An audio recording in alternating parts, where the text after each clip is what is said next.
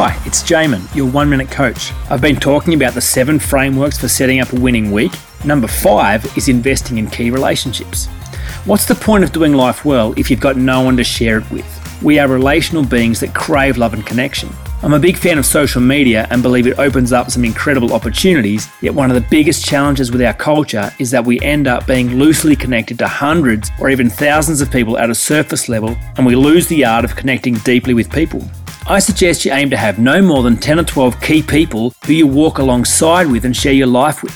The key is to be intentional about investing in these relationships rather than just imagining they will take care of themselves. Some things you might include in your weekly plan with these people are doing dinner, scheduling a phone call, food, coffee, beer, lunch, exercise together, planned adventures, things to look forward to. For more information on all seven frameworks, go to oneminutecoach.com.au.